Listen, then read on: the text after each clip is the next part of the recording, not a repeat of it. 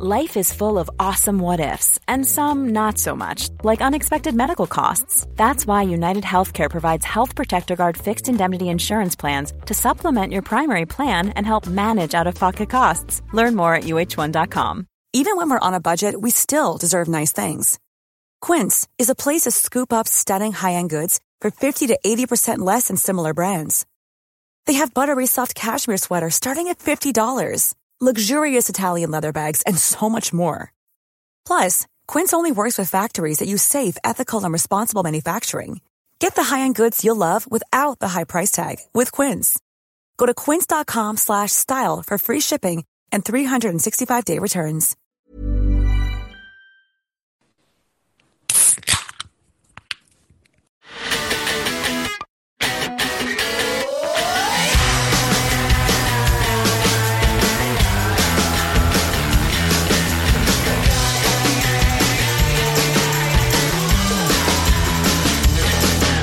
Hello, everybody, and welcome back to the Beer Ladies podcast. My name is Tandy, and I'm host today. Um, I am joined today by Lisa, Carolyn, and Katie, and we're talking something that I've been confused about for so many years, so many years that I literally, I we, are doing this topic so that I can get this thing out of my head. Uh, we're talking about the Reinheitsgebot, which is Bavarian and German purity laws. It wasn't just one law; it was a, number of them. But what we might all know as, you know, the the laws that governed German brewing ingredients, and we'll get into a little bit of the context on that. But I guess before we do, let's just do a quick round the houses. Let's just, you know, get what we're drinking and get the reminder to like and subscribe and follow us on Instagram and follow us on Twitter. We're at Beer Ladies Pod pretty much everywhere. And you can even buy us a beer at buy me a coffee forward slash beer ladies podcast. And we'd really appreciate that. And if you haven't already, go and subscribe to our YouTube channel, which you can also find at beer ladies podcast. Um, very simple. Go subscribe, and you can even watch us, and you might even see Lisa's really awesome hat and off Hofbrauhaus t-shirt in this episode. Righto. Okay, so let's start with what you're drinking, and then we'll learn a little bit more about the Reinheitsgebot. And Germans, please don't come at me if I'm saying it wrong. I'm trying my best. All right, Lisa, let's start with you and your hat and your shirt. Yeah, so I, I am on on theme today. I've got the Hofbrau Oktoberfest, so it, you know it's probably a, a, little bit not quite as fresh as it should be because it's been uh, frankly sitting in the back of my fridge for a while. But uh, you know I've, I've, just poured out. It's still a glorious, lovely, you know, lovely sort of straw golden color. Very happy with it. Wonderful, Carolyn. What have you got today, friend?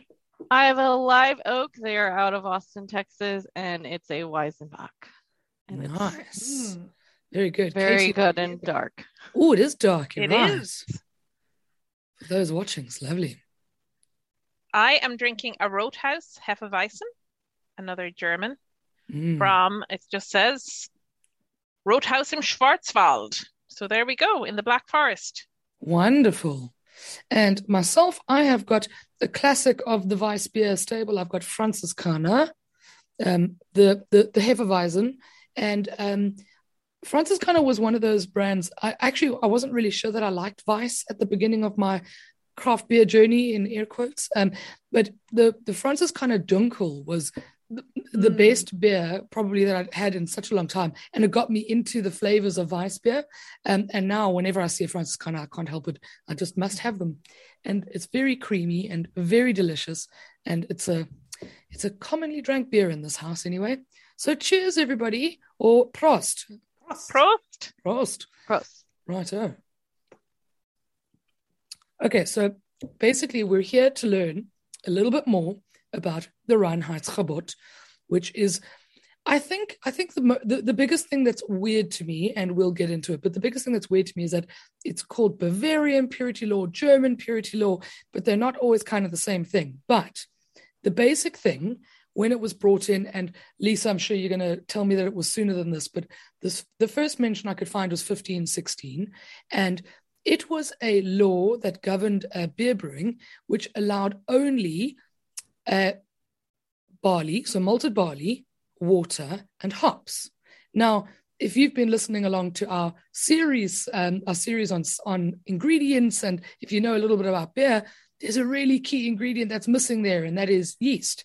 Um, and I, I, guess what I'd read anyway, but I'm sure Lisa will tell us more, is that it was kind of assumed that yeast was part of making beer, so it wasn't listed explicitly as an ingredient. But it started out, so the Reinheitsgebot started out um, probably partly due to trying to fix um, prices and supply of different ingredients across Bavaria and Germany. So, if you think about it, malted barley is the biggest grain that is used in beer making even till this day. But there's many other grains that are used. For instance, wheat and rye. Now, as I understand it, the Reinheitsgebot banned wheat and rye in beer so that there was enough supply for bread makers because those are very common bread grains. Now, I think we'll probably go through a little bit of, you know, how the Reinheitsgebot started and where it ended off and, you know, all the bits in between. But as far as I know, it governed all beer. And then it changed to only lagered beer, so only bottom fermenting beer. Um, and then it was, in, then yeast was eventually added. So then it became four ingredients, not three. Um, and then it started to allow other natural ingredients. So other things that can be found uh, in top fermented beers, which give us Weiss and other kinds of beer, which, um, you know, made it, I guess, more relaxed. But now, guys, I don't know that much about it, which is why we're here and we're going to learn from the experts. So, Lisa, holy crap, man, please enlighten us about the Reinheitsgebot and where this even came from. No, what you're you're right that you know 1516 is the date that that tends to get thrown around, but you're also absolutely correct that this is Bavaria we're talking about. This is not all of Germany. A unified Germany is not going to exist for several hundred years. And what is and is not Bavaria is also changing a lot at this point. There's always, you know, little little bits and pieces coming in and, and going out. But I think you, you hit on something really important before there, where you know, I think it's you I, I saw and we'll, we'll put this in the, in the show notes somewhere, but I saw a link saying, you know, it's a bread protection law rather than a beer protection law. And that's absolutely correct. It's not about we want to brew the best beers so that people know they're getting top quality like there's nothing really about quality at this point this is all something that's kind of a, a sort of back formation if you like. We'll, we'll, get into a little bit how that changes in kind of the, the 19th and 20th century to sort of fixate on this idea that it has something to do with quality. But it's really like you said it's about fixing prices. It's about making sure there's a supply of wheat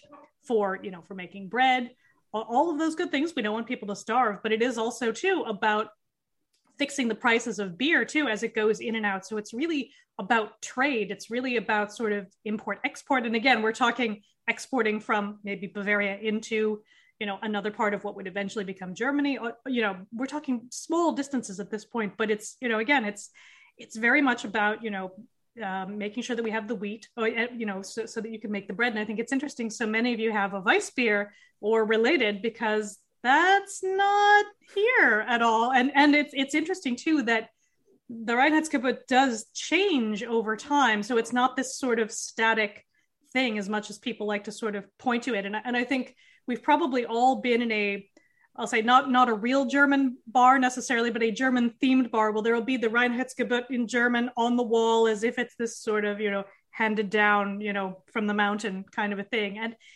it changes a lot you know that it goes back and forth and it's um, you know in the 17th century you do start to say oh you you can use wheat in some cases but again you're still talking about this very limited uh, scope of influence if you like. And where it does get interesting later is and we, we, i think we'll get into this a little bit when german unification does happen it is the bavarian beer makers who are pushing for this to be sort of imposed if you like on the rest of germany. And, and i think there's a there's probably an argument there over you know did that sort of impact what was available then and how people brewed? Because we also know that by that point again we fast forwarded a couple hundred years that uh, people are doing a lot of different things. There are a lot of different techniques. And what does it mean to all of those? That you know are there some of those sort of getting shoved out of the way? But again i think we'll, we'll get back to that because i think there's there's so many little sort of bits and pieces to to unpick that it's uh, you know it's, it's not a simple thing as much as people like to point to it and say look words they've they've never changed. And of course they have so. And i think it's interesting like because belgium has such a, a different uh, beer heritage i suppose. And yeah. it borders part of i suppose after bavaria it, it, borders currently what we would call germany. But obviously yeah, it wasn't initially part of bavaria. So that region of Germany would have come under the Reinheitsgebot in what, like the 1800s, the late 1800s? Yeah, and you certainly wouldn't be able to make like you know a, a beer or, or anything like that if you're strictly following even the the updated versions of it. And, and again, I think it's a really important point about the yeast is even though they don't call it out, the brewers at this time, and especially certainly once we get into the 19th century, are very much aware of you know you need to kind of keep your your, your starter effectively like you would with sourdough they, they know that you know it's not magic this is an, an ingredient this is something that they have to maintain and look after but it's not mentioned so it, mm. it hmm. a really interesting thing so I'm wondering if they're treating it something like a catalyst, like it's used in the making, but it's not consumed in the making. Oh, that's you know an interesting I mean? thought. Yeah, yeah. Mm. Hmm. But it, it also gets into an interesting thing on kind of the semantics of it because it doesn't explicitly say you can't brew these other things, but later, as again as it evolves, you just can't call them beer. So it's you know I think we see that today with kind of malt liquor and things like that where you can't call it beer because it's too strong or, or again whatever the particular criteria we're using is but it's an interesting you know it's an interesting thing that people all have always found ways around but it depends was there was there a market for it yeah, I remember being in um, Berlin about, I'm going to say about 10 years ago. And uh, I was asking for craft beer, and they were saying, well, we don't have much craft beer, but we have all this craft ale.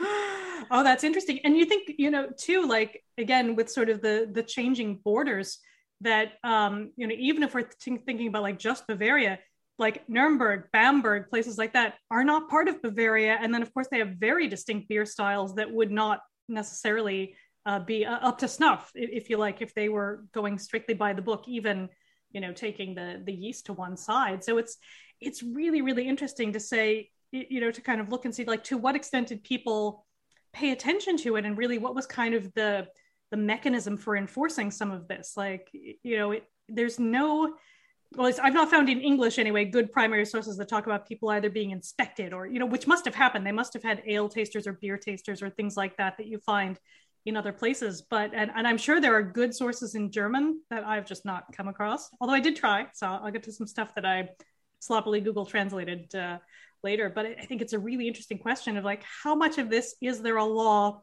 because they were you know people were doing things that people didn't like. So it's you know it, it sort of did it change behavior? Maybe, maybe not. I'm wondering, could you could you like apply for exemptions and things like ah. that?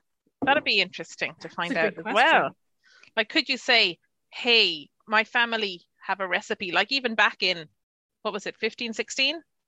Yeah, exactly. Yeah? Could you say, "Well, my family recipe has always used, I don't know, throw me an ingredient, orange, or orange whatever." Yeah. yeah, yeah, exactly. You know, can I can I do that? Or Rauch beer. I mean, what's consumed yeah. in that? Is it just smoky? Is it the same beer and smoke isn't really or the well the malt would have been is, smoked so yeah, may, maybe that's maybe yeah. maybe that almost um, is one of the ways that that brewers would have been quite inventive with using only those three ingredients or four, depending on which time period you're talking about. And rather than looking at ingredients, looking at method and the way that you treat your ingredients as a way to differentiate. That's actually, Lisa, I wonder, I wonder if you've got any views on that because you know, there's there's different styles of beer that come from different parts of what we now call Germany, um, yeah. and and obviously different regions of what we now call Germany were different regions back then. But you know, how do we? How does it track? You know, in terms of the beer styles that we know, which beers come from the regions that would have been Reinheitsgebotland, for lack of a better term, yeah, um, and which which are outside of that? See that, that that's a really interesting question and i don't think i know the answer to it but i think you know you can certainly take a look at, at sort of what what has evolved elsewhere.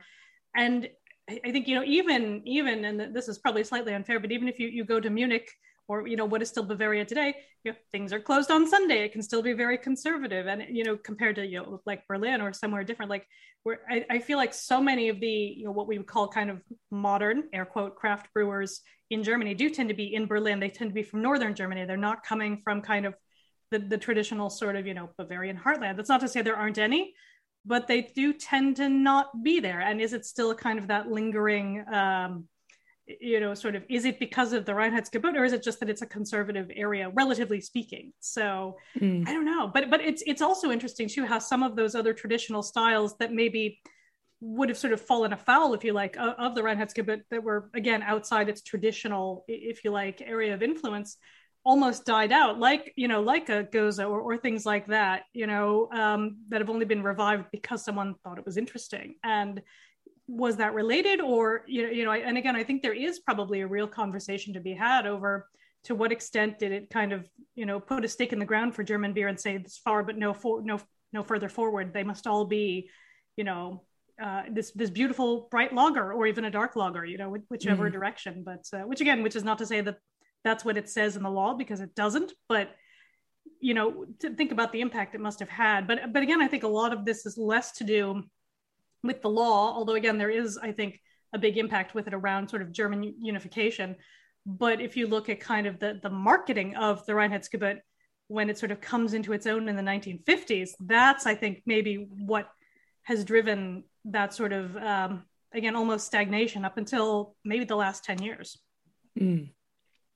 so if i'm understanding you know the way that it came in was to regulate uh, ingredient prices for um, bread makers and brewers and everybody alike but it wasn't or as we know it wasn't really as enforced as what we might think but really it's almost more of a modern notion somewhat modern. Yeah yeah. Well i think it's that's more, taken more seriously in a modern sense. I think absolutely because i you know i did go through and read some of the sources in in german again as far as i could we'll, we'll link to these in the show notes that you you first have it referred to um you know in sort of that that very uh cliched way as the sort of you know beer purity law. That doesn't happen until i'm just looking up the exact year uh 1918 so that's an entirely you know modern kind of spin on it.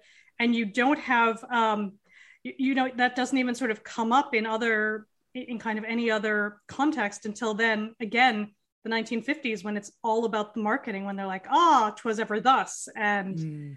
and but i think what's so interesting about that is that again this is starting off as probably something very regional in terms of the marketing that this is what we do in germany we, we've always done it that way but then and, and this is just kind of me making this up in my head, but I think there's something to this that may may, may warrant further research. Is then that gets applied to all of your macro lagers in America, Australia, where they're like, oh, well, they've always done it this way. That's what we do, guys. Even though, of course, that's yeah. Well, act, I found an article about that yeah. on NPR. Actually, this 2016. Ah. So, um, but they uh, brewer, uh, brewer Berliner Berg said they were in the US and Australia, and they were like, they decided to come back to Germany and make different beers.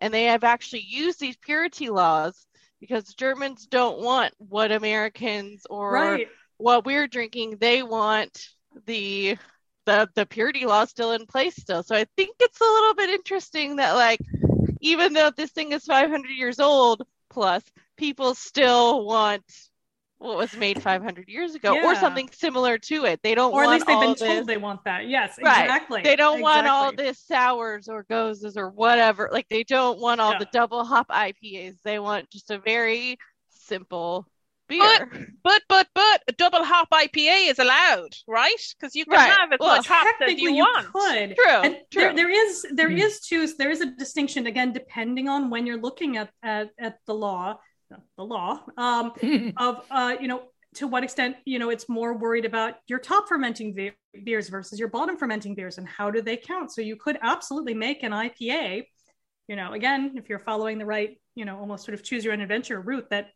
counts.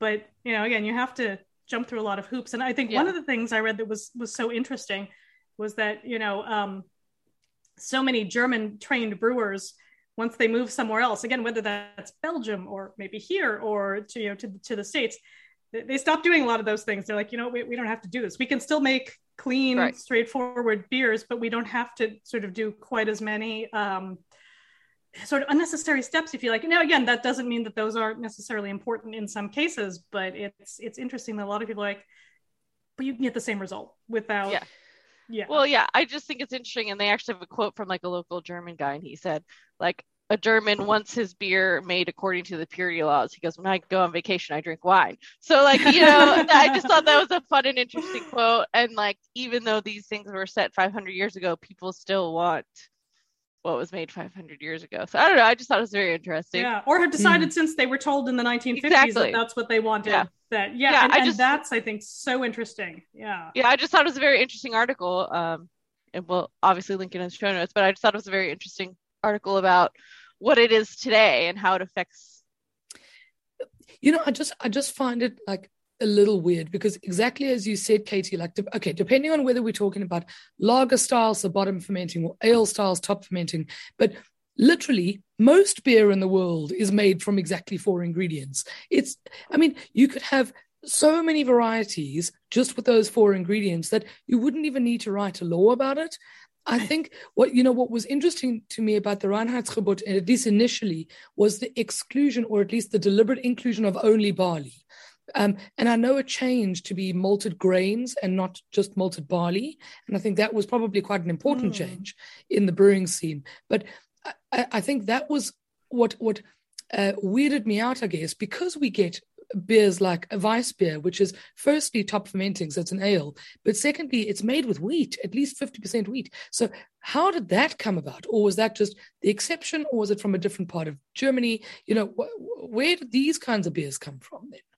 Yeah, absolutely. I mean, I think it's such a good question. Is how did they? You know, I think the first the first part is probably yes, they were outside the area of influence initially, mm. but then because um, again, it doesn't start applying to all of Germany, depending on what we mean by Germany until you know German unification. I mean, we're talking you know end of the 19th century is when this starts to really be meaningful to people in other parts of Germany. Although what's also interesting is it does come up again not just because of this sort of you know legal of all of these different sort of regions coming together, but because of what's happening um, across really across Europe in the, sort of the industrialization of brewing is you have brewers um, you know, from some of the starting to be bigger German breweries going to especially England to sort of say, oh, what are they doing? They've got a lot going on and really doing some industrial espionage. Like it's actually pretty interesting that, um, you, you know, they start to say, oh, well, we have to protect our German beer against, you know, people that might be, uh, you, you know, making pale imitations, if you like, because again, we're starting to see people sell internationally and this is you know wh- where you really are starting to get people figuring out too like how the yeast really works all the stuff going on in you know in denmark with carlsberg and and so on and so forth. But i found this this this this really great sort of factoid and i'm just going to have to sort of uh, go back and, and translate it here because it's uh, it's so interesting because it's all about this kind of again this industrialization and how how it sort of fits in with this kind of medieval frankly worldview. But uh, Gabriel uh, Sedlmayr, who uh, you know also kind of invents, which I'm putting in air quotes, uh, Märzen malt, and Märzen is kind of a packaged beer, if you like.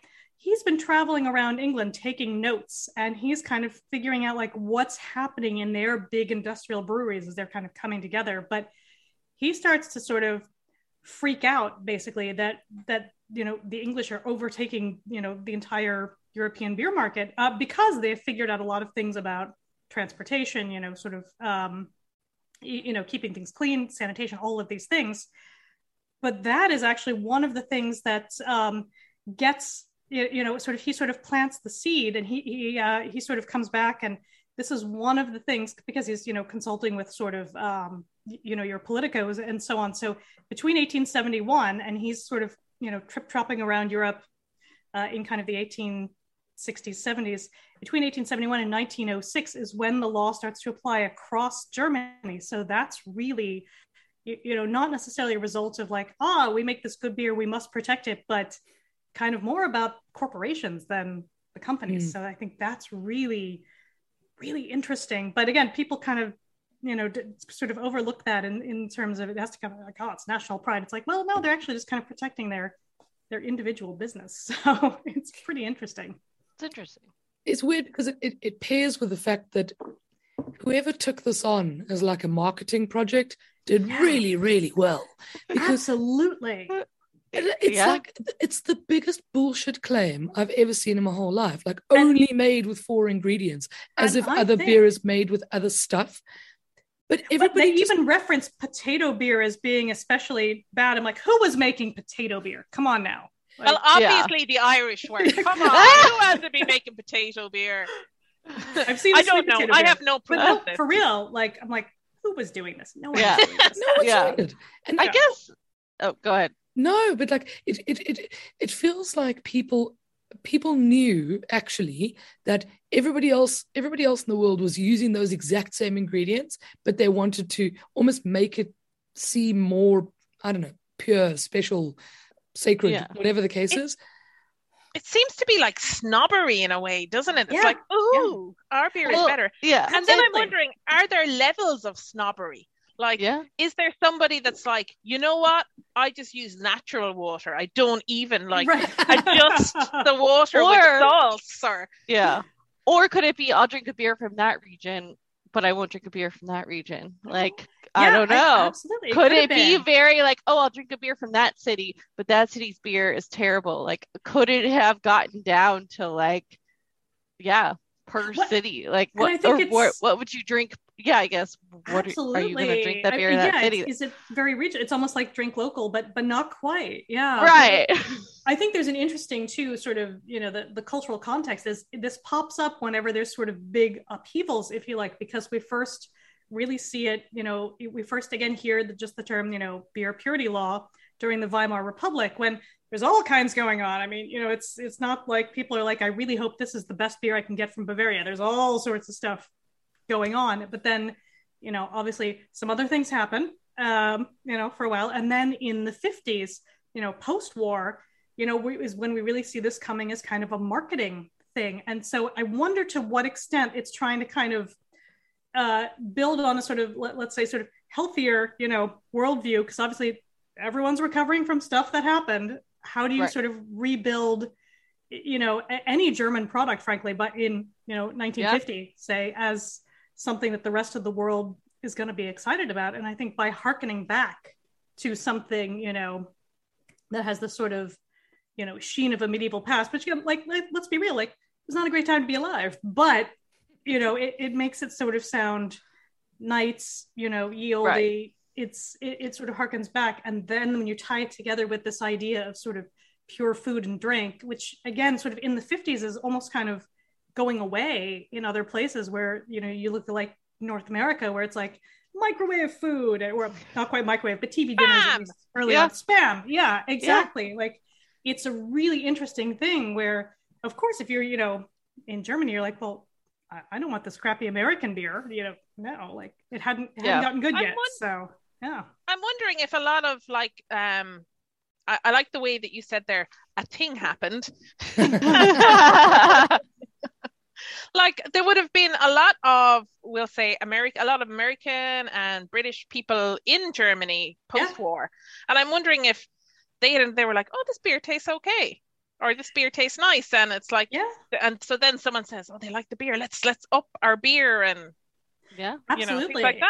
But if it was a thing that worked and, and i do think you know you can certainly you know paint the picture that that does plant the seeds for the eventual sort of craft beer revolution to to kick off because it's always people who are like, oh, I did, you know, I was in the army in Germany and discovered beer could be good, and you know, and then they go back to the states or or to Britain or wherever and are like, ooh, you know, it's uh, it's it's a really interesting interesting thought. Although again, I think some of that stuff, you know, some of those beers that would have been good would not be sort of Reinheitsgebot compliant. So it's an interesting it's still mm. an interesting dichotomy. Although I think what one one other thing that has just come back into my head is uh, the Reinheitsgebot is sort of written and signed, the original one in Ingolstadt, which is where Mary Shelley's Frankenstein is set. So I think there's maybe something there too, just to kind of take on that kind of very sort of dark European kind of uh, vibe about it. And and I think you can make a terrible, terrible sort of you know analogy that it did become this sort of Frankenstein's monster of a thing that is just out there yeah. that people think they know about, but you know, where they'll, you know, and you're like, no, it's the monster. He's the doctor. Yeah. Well, a very good and, analogy well, or connection. I almost, like it. Yeah. Almost. Yeah. And, and I also think it's interesting that some people still think it should apply today. And like, yeah.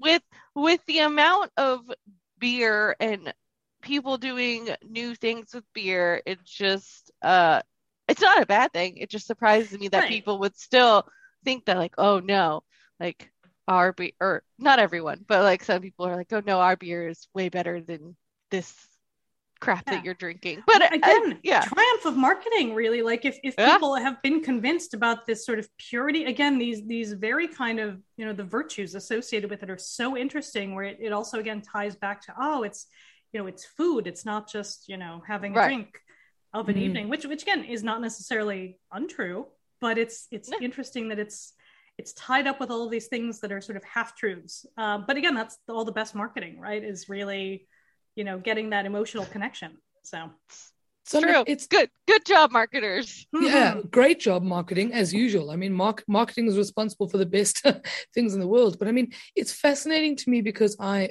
saw there that there was a court ruling in 2005. I mean, that's very recent. That you know, it, German brewers could use effectively whatever they wanted in their beer, but they just can't label it as beer unless it ah. only has those four ingredients. Now, remember, it changed to malted grains, so not just malted barley, but water, hops, yeast. But I mean, that's fascinating to me. So now we can't call it beer if it's brewed in Germany and it has a slice of orange peel in it. So what do they call it? Like a radler or like what? Yeah, I'm maybe that, curious. what maybe- what do they call it now? If they can't call it beer, what are they calling it? well, maybe that's where they've come up yeah. with their names, like a Radler, or this is a Kolsch, it's not a beer, or is Kolsch Yeah. a Oh, lager Kolsch is a beer? no, Kolsch, Kolsch is very much a protected beer there, so it's uh, that that one that one adheres quite Okay. strictly even. Yeah. Or- Well, I yeah. guess I Yeah, guess maybe yeah. more like a radler. I don't know. I'm just throwing that out there because that's the only thing I can think of that would make sense. Mm. I don't know. Um, I don't know what it would be called, but I saw that one of the exceptions that are allowed is for gluten-free beer. So because you'd um, oh. you, you'd use different ingredients, you might use a lot of rice or um, maybe corn. I'm not sure. Yeah, there's no gluten in corn, so maybe you could use a bit of corn. So I mean, those would be exceptions. It can still be called beer, but because it's gluten-free, it won't have barley and and wheat. Or maybe they're using potatoes. you, you see now if we're going to if we're going to even define beer like are we going to say as as it should be said that it needs grains as the base as opposed to fruit or vegetables which would make cider or wine or spirits or a, a number of other things right i mean Yeah. No, it's it's a good question, and in fact, I, I think one of the things that I thought was entertaining in the in the Wikipedia um, you know article where, where it's you know it's it's uh, saying oh well maybe one reason it this happened is you know to suppress the use of plants that were used in pagan rituals such as henbane, belladonna, wormwood. I'm like this was not. Well, I know witches like guys. This was not happening in Bavaria in 1516. There was not some kind of pagan survival. It's a lovely idea. It wasn't happening, but I think it is interesting that you could also use some of those ingredients, though. It, you, you know, it, essentially potentially in kind of sort of birth control type things. You know, you you could also induce an abortion with some of these ingredients. So maybe they weren't. It wasn't about pagan ideas, but they're like women are up to something. We're gonna, gonna put the kibosh on this. So but but yeah. are we right in saying though because this is something that i read but i wanted to check are we right in saying though that the the purity laws or the bavarian side of the purity laws i guess came from um, something that was a lot more uh, was it roman catholic as opposed to the protestants and the rest of germany Yeah, there's a there's Right. a, absolutely a big difference there. Yeah, because that that's because you know northern Germany, you've got all the Lutherans doing their thing. Although again, we're talking just before Luther, you This know, is- yeah, when, when this comes in. But you know, it's it's kind of there on you know, it's it's in the zeitgeist as it were. I, I used a German word. I used a German word. But but again, it is interesting is that you do have you know this idea that you know southern Germany is get Catholic, more conservative, even before the sort of actual Reformation happens. But then once it does happen, you know, they a lot of these things, and I do think this was interesting, where they're saying, oh well, beers from northern Germany often contain additives that couldn't be grown in Bavaria. So they're like, oh no, that doesn't count. Sorry, not here, lads. So it's it's an interesting, you know, it's clearly protectionist, but it's sort of framed as this very um, uh, sort of oh, I guess a sort of paternalistic really thing. So very Mm. interesting. There's a lot to unpack. Mm. What's interesting to me is I, you know, I think if most people think of Germany and beer, you'll think of a variety of styles. You won't think of a country that maybe felt a little bit uh, restricted by these kinds yeah. of rules. Um, and yet it didn't develop in the same way that, let's say, craft brewing in the States or in England or anywhere else developed. So it, it, it didn't follow the same path, even though it was technically allowed the same ingredients. So what on earth is that about?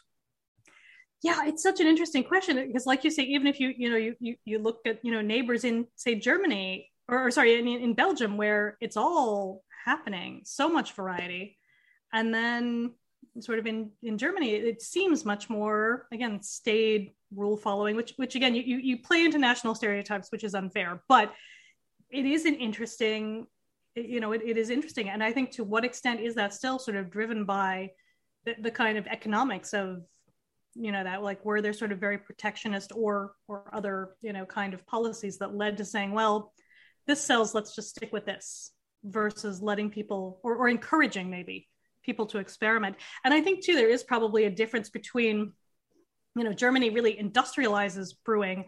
It all is still much smaller not all but most is still much smaller sort of more localized in belgium where you know you have every sort of town and village doing their own thing. Uh, you know, it still is kind of much more of a cottage industry, whereas you know Germany sort of is like, oh, we can, we can, you know, ha- we can have railways and make this all work and get this stuff everywhere. So I, I wonder if it's a combination of of those two things, and then mm. once they realize they can use this as a marketing tool as well, start slapping on, you know, bottles and be like, look, we did the thing. And um, do any other countries have, or have they had strict brewing laws like that? I wonder, or Oh, anything oh, like that? good question. I don't know offhand. I, I, do know that there were other things that did predate the Reinheitsgebot that again were very regional, very, you know, very sort of small. I mean, there are certainly antecedents in Scandinavia, but again, we're talking Viking period. This is not kind of something we would necessarily be able to say, yes, we know those ingredients and you know what they were, but that's that's an interesting question. Well, the Viking ones are fascinating, but but as I understand, some breweries in some countries that were not in Germany or surrounds even adopted the Reinheitsgebot for themselves. Yeah. Which is again a crazy marketing win. But but why on earth would breweries outside of Bavaria or outside of Germany like even adopt this? But I mean, even Windhoek breweries in Namibia, um, yeah, yeah, claim to be like Reinheitsgebot compliant. I mean, but Namibia was a German colony. That's true. So I'm That's sure true. a lot of that came from hmm. no, you're colonial overmasters right. saying yeah, and I think you see that in in Argentina as well. There are certainly places that had a lot of immigrants and you know from Germany, and that's probably you know it they recognized it as a sort of you know brand from home, if you hmm. like. Mm. Yeah, so I mean that one might make sense. Um, but I'd, I'd seen, I think, somewhere in one of these articles that even a brewery in China was it uh, Tsingtao um, claims to follow the Reinheitsgebot. They, they may. I mean, but I mean, but I mean, inadvertently, everybody's generally following it, unless you're adding donuts yeah. to your yeah. beer. it's just that you're not do. putting it on your bottle. right. Right. Yeah. Exactly. Or Lucky Charms. Yeah. Like, no Lucky hey. Charms. Sorry the U.S. does some interesting stuff with beer, so that that is true. I, well, I did have the I did have the the the Lough Gill uh, Chucky Larms uh, beer, which was very interesting, and uh, yeah, I've had a couple of them now. But you know, you're you're right though, and, and I can definitely think of some in in both the U.S. and Canada that make it a big selling point of oh, we we do the thing. But I, I think it's also interesting that I think some of them that really do kind of you know sort of wave that banner are doing nothing of the sort because they've got all that rice in there. So hmm. it's, mm. you know, it's it's so interesting. Yeah. You know, some are just like, you know, no, sure, it's true. Well, why wouldn't it be? You're like, well, okay. Like rice and corn. Are they, they're yeah. just are they the blind spots of the Reinheitsgebot? Like, because now they're grain, right? So mm. it's all they're grain. Now. Are they yeah. malted? I don't know. That's a good question. And again, I think, you know, there's a whole other discussion there on sort of the historical use in North America of, of corn especially and why that was mm. why it's not a bad thing in, in air quotes and why adjuncts can be perfectly good um but it's but it doesn't yeah it doesn't fit that whole narrative at the same time yeah no. Mm. well sure. hmm i'm sorry this just popped up it says five things you didn't know about the i'm gonna butcher it so the run you can say, yeah German, uh, it says many traditional German beers do not follow the original Bavarian purity laws. As an example, a Hefeweizen. So that's interesting. Yeah. Yeah. Yeah. It's it's like half of the styles that we know from Germany don't follow the original version of the law. So that's Yeah. why so that's why I was always really confused about this thing. Um, because like the beers that we know are German or German styles and the law that is supposedly governing uh, uh, beer production, like they don't square up. I guess now knowing that it changed, you know, to be malted grains, not just malted barley, but it's still, I mean, I I just think It's a- still very present law to some people, I guess. Like, I- Yeah. oh, Yeah. yeah. I don't know how else to put that. yeah. No, I think that's a good way of, of thinking about it. Yeah, and and certainly like if you go to Munich, you know that they have sort of you know big signs out in you know um, where where the Oktoberfest happens to be like, look, we have the thing, yay! yeah. Even though, eh, but but again, you know, certainly you know your key Munich breweries are are one hundred percent doing it. But I also I, I wonder to what extent, and I think I would love to sort of dive into their archives and find out more because I suspect it's all sort of Spaten who kind of made this happen as a as a sort of marketing thing. Oh, But- so about craft beer styles. They are forced to label their creation as ales or malt beverages. Uh-huh. There we go. So there's our answer. That's There- right. There's our Ale. answer. There's our answer. So that's how we probably got ale in malt beverage. or- Yeah, no, that makes sense. And definitely when I get, you know, the the sort of bizarre stuff from Berlin that pops up in shops here in Dublin from from time to time, I have noticed some of them are labeled in a very unique ways. Yeah. So So there's our answer to the question we asked a little while ago.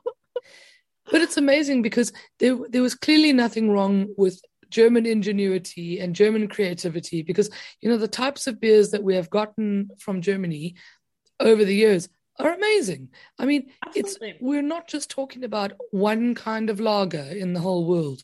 You know, we're talking about all the alt beers and the Weizenbocks and the Märzens and the Dunkels and the and the Schwarz beers and the, like there's so many different kinds. And even if they only include three or four ingredients, I mean it's incredible what people yeah, can do. look at all you can do with that. And I think Mhm. I think Bock is having a moment. I think Mm. uh, ju- just now, in the same way that that mild is in in kind of uh, you know Yeah. sort of um, in a couple of different places. I think Bock is also having that both in in sort of well maybe more in North America than actually in Germany, but I think it's. Uh, you know, it's it's such a great beer, and again, perfect week when it's been a really cold spring. Like, oh, you know, lovely to have a Bock and just feel a little warmer and look at some cute pictures of goats on it. you I was going to say good. like buy them for the goats if if if nothing else. I'm such a fan of goats. I know the, the goats are adorable. We love German beer, guys. We don't hate German beer, by the way. Oh, we love Yeah, it. no, We're all. love. I'm on my second one, and it's a school night. So come on. Dragon. Ah, it's half term. It doesn't count. It's all Half- good. I still have to get up for work in the morning. No. I didn't take it off. Well, actually, I have Thursday and Friday off this week. Ah, there so- you are. There you are. There all, we are. all good. Oh, Yeah, But, I've um, been doing a, a bit of research myself. So there we go. And I would wonder, you know, that amazing classic movie that everybody has to watch, Beerfest, and the old. Have you not seen this, Tandy? no, I have not seen it. It's been on my it's been on my list for a long time. I just keep on forgetting that it exists. This sounds like a Well, teenage movie. I am just. It is Yeah. a bit of a teenage Okay. movie, but It it's is. still it's so good. It's so good. it's fine. They ha- they go looking for Gam Gam's recipe for her beer, and I'm I'm hoping that it's a Reinheitsgebot because it's a family recipe all the way from Oh. from from Germany that they yeah they have to brew for the for the competition, isn't it? For the I oh no so. yeah Yeah. Yeah. there it is. I'll one have to find it. It's one And of I those love- films. they do oh, the Oh, beer yeah. Olympics in it Yes. kind of. The, and it's it's so it's so good. They have to go through like they have to go to Munich where the Oktoberfest is going on, but really behind the scenes Yeah. there's this yeah. there's this secret brewing game drinking games and you have like the irish team and you have scandinavian teams and the british and they're all like they do like the they have to do the boot is that's the one. Yeah. Yeah. and they have That's you know like the the boat where you you do it put it on your head and the next person drinks. So they have all these beer pong. So they have to p- take part in all of these these games. So they're obviously on the american team. But uh yeah it's really really fun. It's uh it's not a, it's not a historical um no. but you know what, you know what it's you know what it's good for is uh it's a good uh as part of a double bill if you're warming up for eurovision. Just saying. Fire just saga. previewing just previewing for people. We will of course have another eurovision episode in a few weeks time but Damn yes. straight. and can i just say that my favorite entry so far has qualified at the weekend Yes, before we yes. recorded this. Is it Yes. Norway? yeah oh god i love it give the wolf a banana That's all I'm gonna That say. song is okay. That's mad, guys. Mad. You're gonna have to you're gonna have to tune in for Eurovision craziness, um, We because the, this this particular Beer Ladies cohort we're, we're generally obsessed with with Eurovision and all of the drama and all of the all of the pizzazz that comes with it. absolutely all the sparkles all the costumes being ripped off we, we are here for it so we're just you know we're, we're letting you know now Mhm. be prepared gonna Eurovision is coming. It is coming. And Yeah. Carolyn, you won't even be left out for that long since the States is doing a Eurovision at some Oh, stage God. too. Oh yeah, I'll see how that goes. That'll Oh, be Mom. interesting. I'm totally going to be watching with popcorn. Are you kidding me? It's going to be amazing. so- Snoop Dogg wait. and Kelly Oh, Clarkson. oh are yes. Oh, it. this is gonna be magical. With Snoop Dogg and Kelly Clarkson. Like, I love both of them. This is gonna be like like Snoop Dogg's gonna be like well, we already know. And, and and Kelly Clarkson is a very loud personality, so I'm curious. Not in a bad way, in a good way. Yeah, yeah. I love her. Probably Um, an Aries like me, right? it'll be interesting. It'll be interesting to see those two together. So now, now I'm actually curious. I There did we not know this. And I'm wondering what what are the kind of musics that they're going to have? I just sorry, we're on a big Everything. segue there. Yeah. Total segue. But hey, listen, Germany also produces some very interesting Eurovision entries. Last year was particularly cool. yes and uh, no, we'll we'll just continue with all of that now. But Oh, guys, but you, there- you had yeah. to love Jendrik. He didn't he didn't poll very well, but you know no, he it was- tried he tried. Yeah, he tried. Guys, is there anything else now on the Reinheitsgebot or purity laws in general that we have missed out? Is there anything that our, our, our folks listening at home will need to know before we leave this? It's a good question. I think there's just I think that the big question is again who who sort of perpetuated all this starting in the 1950s. That's what I would love to know more about. Again, if it were here, you could go to you know go to Guinness and you know dig through the archives and find out like what you know what was the advertising campaign, but what kicked it off in Germany. That's what I would love to know more about. So, Good. so question. anyone German then- listening, let us know. Well, and then I kind of want to know what made them revive it in like the Yeah. 1950s. Like what? Like what? Why, Why? did they Yeah. pick that? I mean, Yeah. it just seems very interesting. Mm. Yeah. Absolutely. and So, yes. also on German on German unification, like when Bismarck Yeah. was like, "Let's all come together and we'll be one Yeah. happy family," and it's like, why did it? Why, Why did all this the why sticking did all point? the northern northern states Yeah. agree to it? yeah, Yeah. exactly. We have a lot of why- questions. Yeah, we do have a lot of questions. And why did Bavaria even make it like a condition for reunification? I mean, Yeah. why was it that important? Yeah. I don't get it. Absolutely. Absolutely. Why can you still not go to a shop in Munich on a Sunday? That's a whole other question. Oh, But well. Yeah. Ay, Mad. Ay, ay. But You Well, can drink at yeah. Oktoberfest on a Sunday though, just in case anybody is there on a Yes. Sunday. You can get beer. You're fine. all good. This is the real knowledge. We're here to help.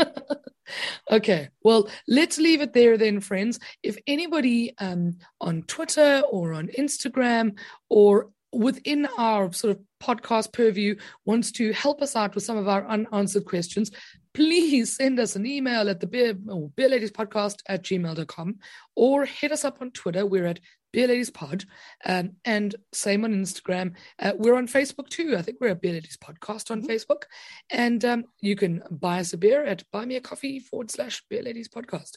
But yep, that's it for the Reinheitsgebot and its uh, excellent marketing campaign. I guess that's that's what we know it is now. It's really kind of just that, since most beer is only ever made from four ingredients anyway.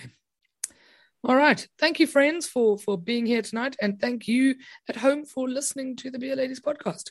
See you next time. Bye.